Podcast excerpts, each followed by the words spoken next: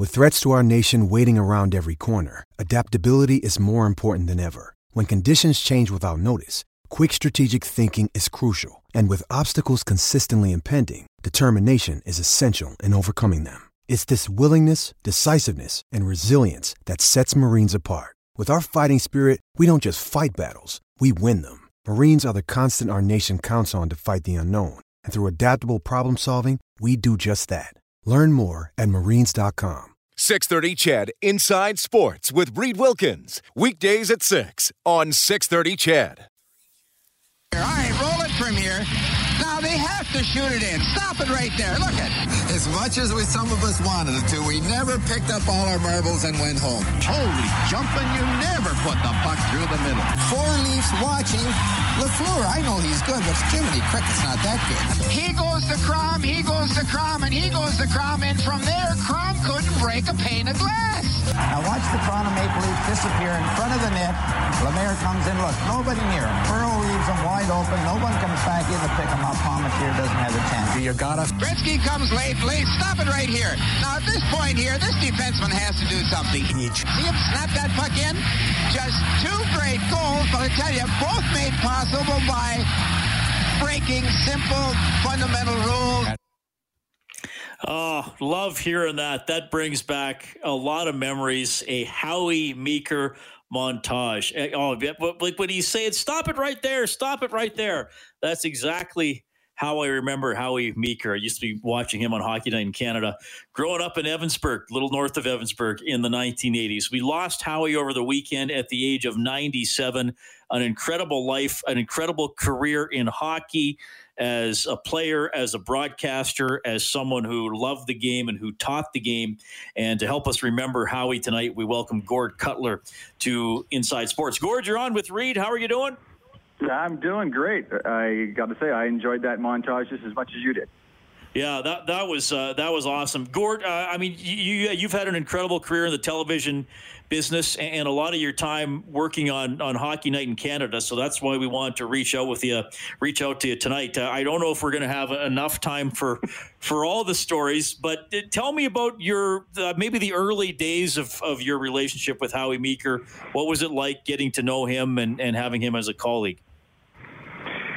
Well, yeah, I, yeah, we wouldn't have enough time for all the Howieisms. I mean, the man was an original, um, very authentic, um, as you can tell by uh, what you saw and what you hear. But um, I, I can tell you, you know, a funny, uh, a very original story when I fir- very first met Howie, uh, and that was uh, back in the late '80s. Uh, I was a very young uh, AP at TSN at the time. I was working on a on a game.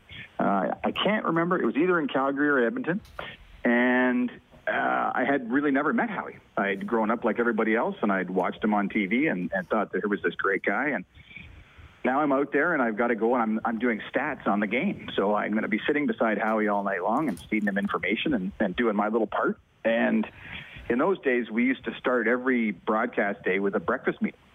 Everybody would meet in the hotel restaurant. We'd have breakfast and we'd get the scripts out and, and people would go through it. And I, I can't remember exactly, but I'm, I'm going to guess that perhaps that game was produced by um, one of my early teachers and a friend of your show, John Shannon.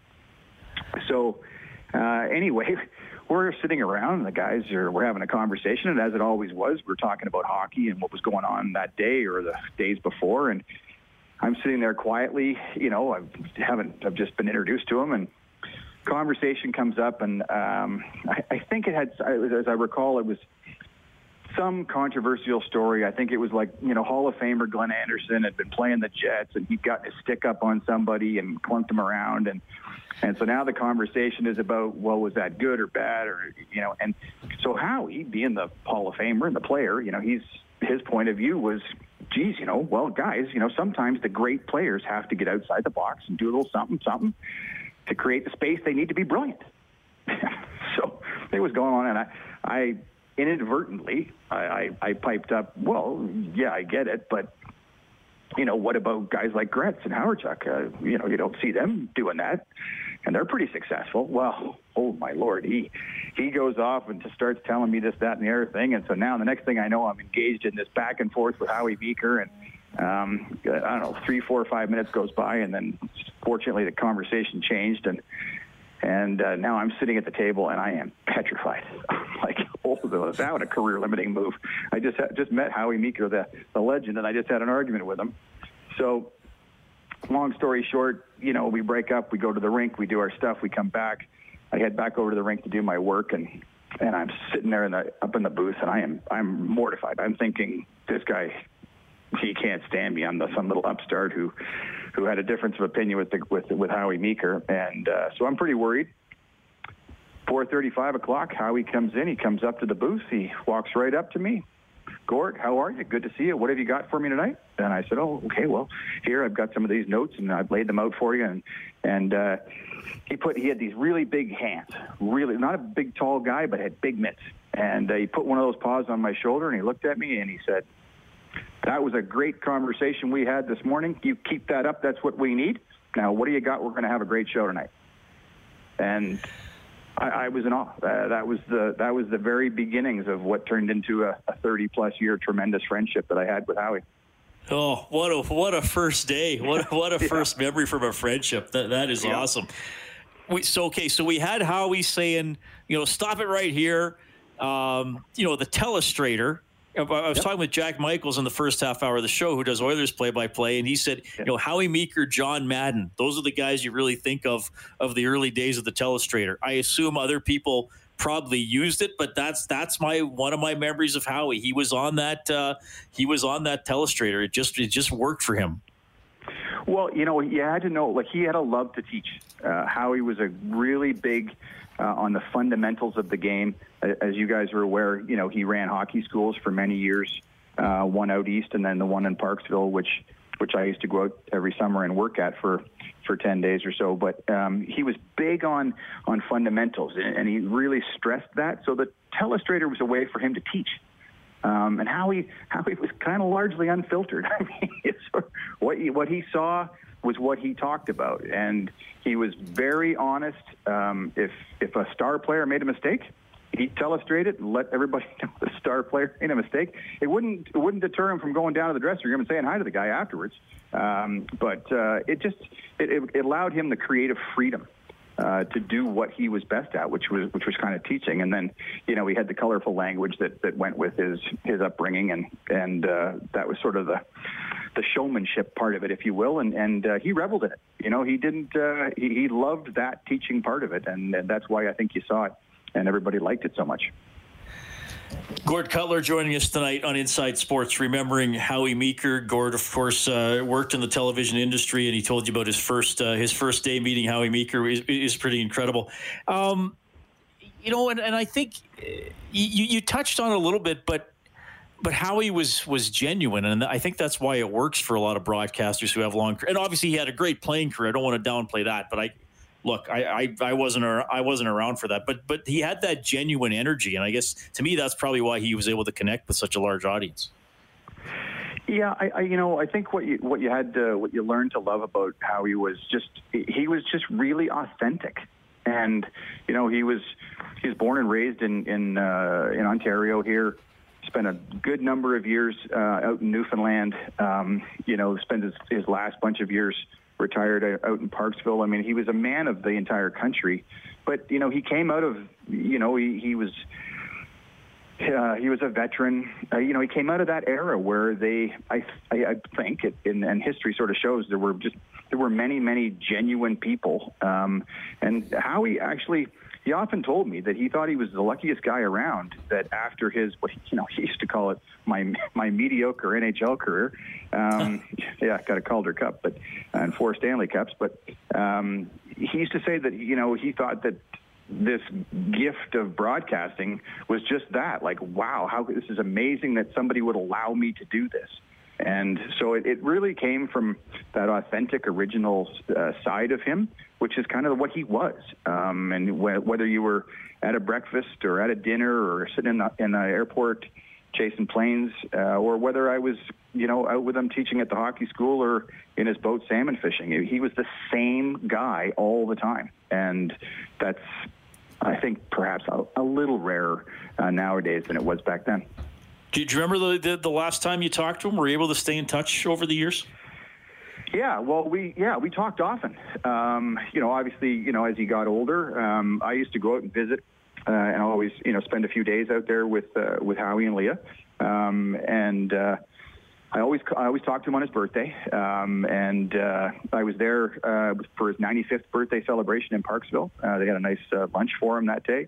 Um, I was always there for the big the big numbers, um, and in between, I'd always get out. You know, I was always doing you know, when I was executive producer of the Olympics, I was in Vancouver a lot, so I could I just used to hop on that uh, Harbor Air flight uh, and zip over to to Parksville and, and hang with them for a couple days. So, um, yeah, we stayed in touch uh, all, all the time, and and uh, you know, it was just it was a sad day the other day. I, I called him on his birthday like I always did, and uh, unfortunately, he'd had a had a had a fall the day before, and, and he was in the hospital getting getting checked out, and, and unfortunately, he didn't didn't make it out of the hospital. So um, I, I did I did miss my my chat with him on this birthday, but uh, I got most of the rest of them. Yeah, yeah, a great man for sure. Well, Gord, this perspective is uh, is really incredible. And, and, I mean, look, we lost Alex Trebek too over the weekend. I don't know if you yeah. ever if you, if you ever met Alex or, or, knew him at all, but what another legend! And again, just so so genuine, and and you could just tell he loved what he did. Yeah, well, I mean, I think once again, it's the same era, right? They, you know, they they came out of the same the same era, and uh, they had they had a lot of similarities in their in their uh, ability to be humble and, and genuine. And I think you saw that in Alex as well. Uh, I obviously I didn't know him. I had met him once, but I didn't know him like I like I did. I was very very fortunate to to have a wonderful relationship with Howie and be able to work with him and and uh, and then just uh, you know be a friend. So, um, but yeah, I think it was a sign of the times. Yeah, for sure. Well, Gord, we, we really appreciate uh, you sharing some memories of, of Howie Meeker tonight for our audience. Uh, I mean, what an incredible life and career he had. And uh, uh we got to have you on again because there's so much stuff we could talk about with you Olympics, Hockey sure. Night in Canada. But, but thanks for making Howie the focus tonight. Hey, I'm happy anytime I can share some thoughts uh, about Howie. Uh, he's going to be he's going to be missed by many. Um, he was a terrific Canadian and a, and a, great friend to lots of us, and, and especially to me. So thanks for having me on, and I appreciate you doing that. Right on. That is Gord Cutler checking in tonight as uh, we remember Howie Meeker passing away at the age of 97. Just, uh, just incredible. And I remember that telestrator. I remember that. Stop it right here. Stop it right here. Look at this. Uh, the Jiminy when you need mealtime inspiration, it's worth shopping Kroger, where you'll find over 30,000 mouthwatering choices that excite your inner foodie. And no matter what tasty choice you make, you'll enjoy our everyday low prices, plus extra ways to save, like digital coupons worth over $600 each week. You can also save up to $1 off per gallon at the pump with fuel points. More savings and more inspiring flavors make shopping Kroger worth it every time. Kroger, fresh for everyone. Fuel restrictions apply crickets and all the great lines. You heard some in that montage that we played. It is 717.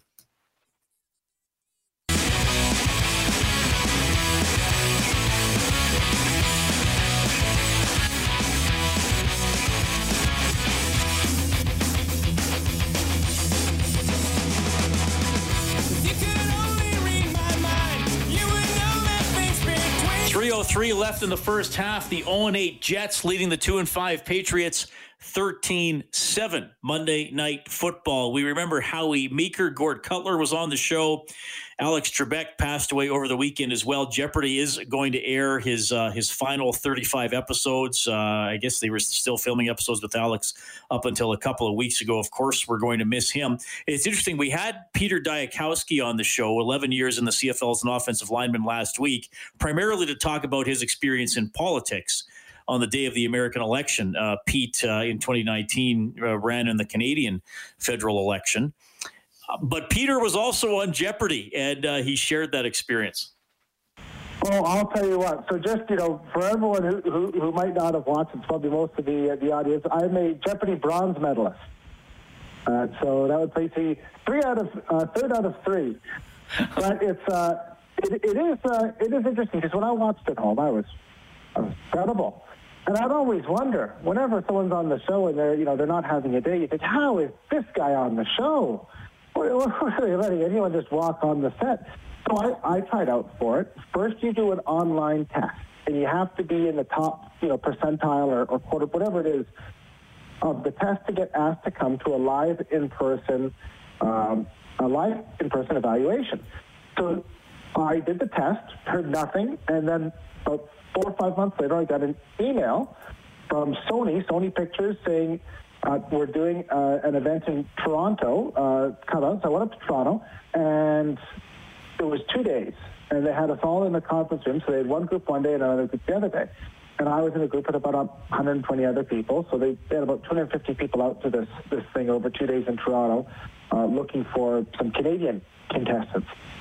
So we did a written test to make sure that we weren't cheating on the online test. And then we all in succession had to go play about a half a round of Jeopardy against two other people on a uh, you know full traveling set of the show with the, the actual game on a on a projector and the real buzzer in your hand. I guess it's more of a clicker. You don't it doesn't buzz. Um, and I you know I did great. I, I, I cleaned up. I, I felt fantastic. And then I never heard anything. So I thought, oh, I guess I'm not going to be on the show. And, and then again, about a few, few more months later, I get an email, and it was in my spam folder. If I hadn't checked it, you know, it would have would have gone. But I, was invited to go down to, to Jeopardy, and they gave me a date in December. And this is 20, it was 2013, and we went to the Grey Cup that year. I tore my patellar tendon, my knee exploded, not good. Um, so I had to cancel my Jeopardy, and they put me on this, um, you know, this. this uh, on deck ready roster in case someone else blows up their patella tendon, I guess. And so in February, they gave me a couple weeks notice. They said, hey, we got a slot open, come on down. So I, I did. I went down. Quebec, great Ticats fan. It was cool to chat with him. He grew up in Sudbury, and, and, uh, and we were his team. So that was great. The, the show itself, though, it's over so quick because it's filmed at the pace that you're watching on TV.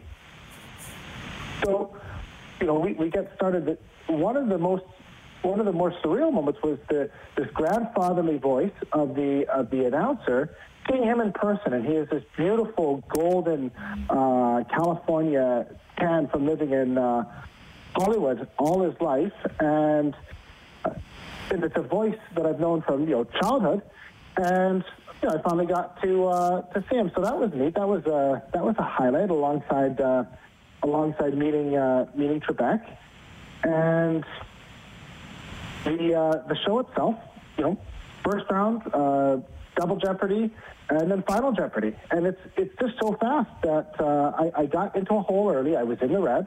I came back. I built a nice stack in double Jeopardy. Then I hit a daily double in a category that I'm good at. So I bet it all. And when almost all, I got almost completely wiped out. So I was a non-factor in Final Jeopardy. I had about a thousand bucks, and I got it wrong anyways. But it was fun. Peter Dyakowski, his experience on Jeopardy, and of course, uh, interacting a little bit with fellow Canadian Alex Trebek, who we lost over the weekend. Morley Scott has the Double E football team coaches show with Scott Milanovich coming up after the 7:30 news. Well, I guess some other special guests tonight, Morley. What's going on? Yeah, it, it's the coach's show without Scott Milanovich uh, tonight because uh, Scott continues his vacation. He's gone back to his uh, his family family acreage uh, in Pennsylvania. Uh, there's been a little news out of Pennsylvania, I guess, the last couple of days, but he'll be back next week. And tonight we're talking with General Manager Brock Sunderland, and we'll also hear from uh, Double E quarterback Trevor Harris as well. So that's a couple of pretty good replacements for the coach, who will return to the airwaves one week from tonight. Did you watch the Steelers pull that one out yesterday? Oh my goodness! You know what? For an eight 0 team, they sure haven't played very well the last three games. Uh, they've had to come from behind, and what was that? The second week in a row, they had to get a, a knockdown on a pass to the end zone to save the victory. But uh, that defense is something good, something good, man. They just, they just, when they need to, they just buckle it up and go after you. Uh, and uh, it got them the win yesterday. Big Ben got hurt, so hopefully he's going to be okay. The knee injury a little bit, but he played better after he got the knee hurt. I think they woke him up a little bit. Could they give that defense to the Seahawks? Maybe. My goodness. Uh, wow, they, the Seahawks need an upgrade. Let's just put it that way for sure. Yeah. yeah. that defense is not very good at all. No, I mean, I was uh, uh, uh, Alex Gold, who uh, hosts a, a, talk show in Kansas City um, and he's been on with me a couple times, said, you know, well, how can Russell Wilson be the MVP if he has four turnovers? And I was kind of like, well, Mahomes had five turnovers in a game when he won the MVP in 2018. I mean, they're both great quarterbacks. The thing is with Wilson, like the Seahawks have to score every time they have the ball or they're going to lose. That's the point they're at. Absolutely right. You, you got you need some help sometimes. You can't do it all by yourself, right? Morley Scott's coming up. Double E football team coaches show. Thanks to Dave Campbell, producer of Inside Sports. Kellen Kennedy, your studio producer, back tomorrow at 6. Hall of Famer Mark Howe will be one of the guests. My name's Reid. Thanks for listening. 630 CHED Inside Sports with Reid Wilkins. Weekdays at 6 on 630 CHED.